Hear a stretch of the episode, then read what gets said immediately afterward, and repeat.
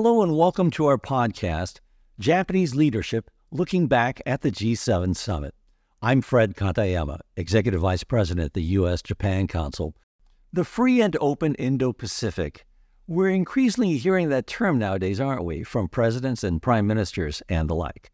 FOIP, as it's also called, is a concept created by former Prime Minister Shinzo Abe back in 2016. It has since been adopted around the world.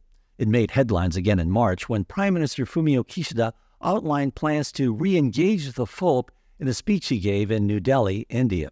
Then at the G7 summit in May, Kishida stressed the importance of the FOIP in fostering international collaboration.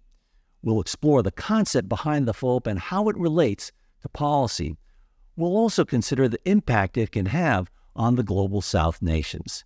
To help us better understand FOIP, I'm now joined by Takako Hikotani. She is a professor at Gakushuin University and senior fellow with the Asian Society Policy Institute. She was formerly an associate professor of political science at Columbia University, which happens to be my alma mater, where I've met her several times. So it's good to see you again, Takako. Thanks for joining us. Good to see you. Thanks for having me today. So, Takako, for the benefit of those of us who aren't aware, just what is a free and open Indo Pacific and what are the principles behind it? So, the principle behind the concept of FOIP or Free and Open Indo Pacific is defending freedom and the rule of law and respect for diversity, inclusiveness, and openness. The initial impetus came from a speech that Prime Minister Abe gave at the end of his first administration, which is 2007 August, at the speech in India that he gave, which he talked about the confluence of the two seas, the Indo, the Indian Ocean and Pacific Ocean.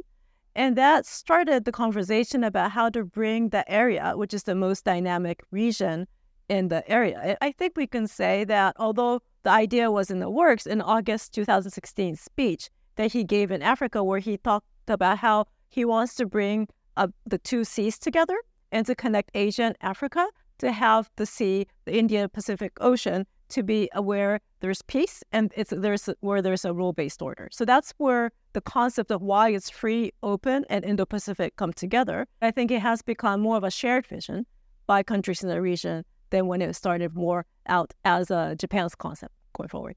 Thanks for that background, Takako. So as you put it, the concept or the original thinking behind FOIP dates all the way back to 2007 when Abe talked about the confluence of the Pacific and Indian Oceans. Now, let's fast forward uh, 16 years. Why has Japan's vision of FOIP taken on greater relevance and importance after Russia invaded Ukraine?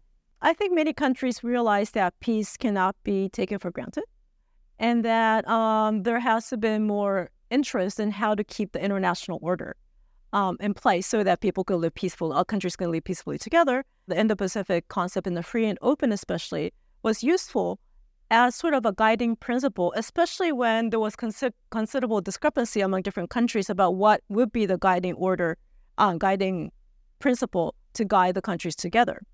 I think people were relatively surprised by the fact that not all countries were on board in terms of how they stand against Russia, for instance and that maybe it's not helpful to have a camp that is democratic and authoritarian. It's also very flexible. That free and open can actually mean many things to many countries, and there isn't like a set definition of what free is supposed to mean or open is supposed to mean. For some countries, it might mean free trade. For countries, it might be more about freedom of speech. So I think that's the utility and also why it turned out to be more important after the war in Ukraine. You refer to the split between the authoritarian camp and the democratic camp. It was amazing just how quickly Prime Minister Kishida went lockstep with the West against Russia over Ukraine. So, Takako, Japan introduced the FOIP concept, but is it best placed to lead the international community towards FOIP? I think Japan um, has shown that it could lead the way in in the case of CPTPP that there was a lot of disappointment about U.S. pulling out, but I think in some ways, rather surprisingly, Japan was able to step up. So Japan has shown that it has the ability to lead in these kind of efforts, and I think for that reason, uh, FOIP and Japan playing a major role in that has been accepted by many other countries. So leadership on CPTPP uh, gave Japan more leadership credibility that then helped out on FOIP. Uh, how can Japan as a leader ensure compliance with international rules? Right. I think, you know, that's a really tricky question because I think the success of FOIP comes from the fact that it's really not requiring compliance in a certain way. Like it's not like um, penalizing in any way. It's meant to be inclusive and it's supposed to be give the countries freedom to interpret what that means to make it easier to join than not. So I think it's not really about penalty and enforcement. I don't really know if that's what Japan is really good at doing, but I think the inclusivity is something that's very helpful um, in this day and age where it's very easy to be excluding other countries. And I think the inclusiveness is something that seems to be wanted in the international community, and Japan is taking part by um, showing the taking a lead in Indo-Pacific and free and open Indo-Pacific vision. Let's move on to the connection, uh, the relationship between Japan and India, where Abe gave that speech. Uh, these two countries have a close relationship, and India currently is the president of the G20. How important is Japan's relationship with India in bringing about international collaboration? Right. Um, so I think especially this year, it was very important that Japan was the um, hosted G7 and India hosted G20. So at this moment, this year particularly, I think India's importance was highlighted. India is the largest democracy in the world, and that uh, Japan, for its part, was the first country in Asia to achieve modernization and embrace dem- democracy. So there's a lot in common.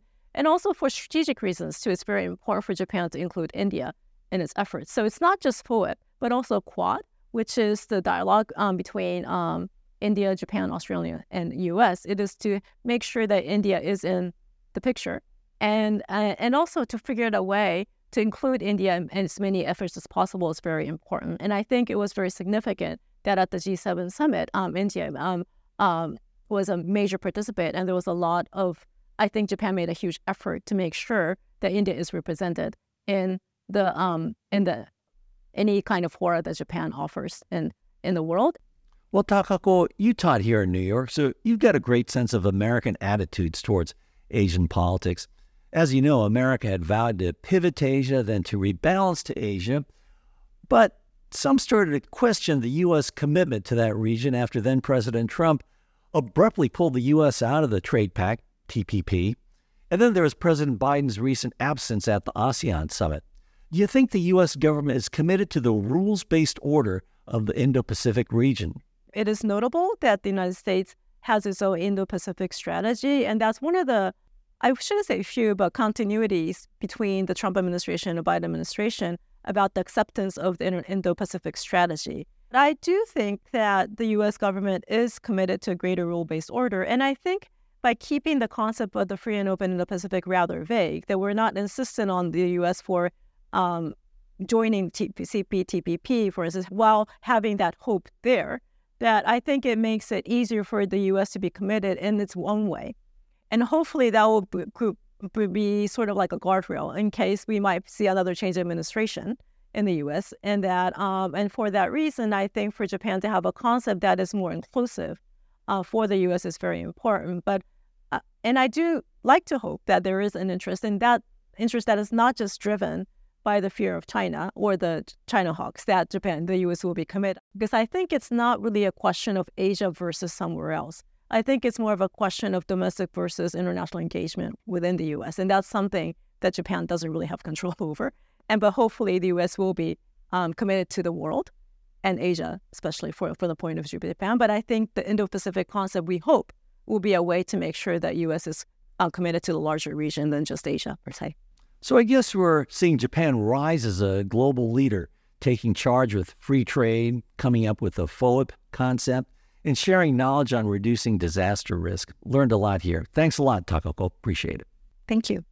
I'm Fred Katayama, and you've been listening to Japanese Leadership Looking Back at the G7 Summit.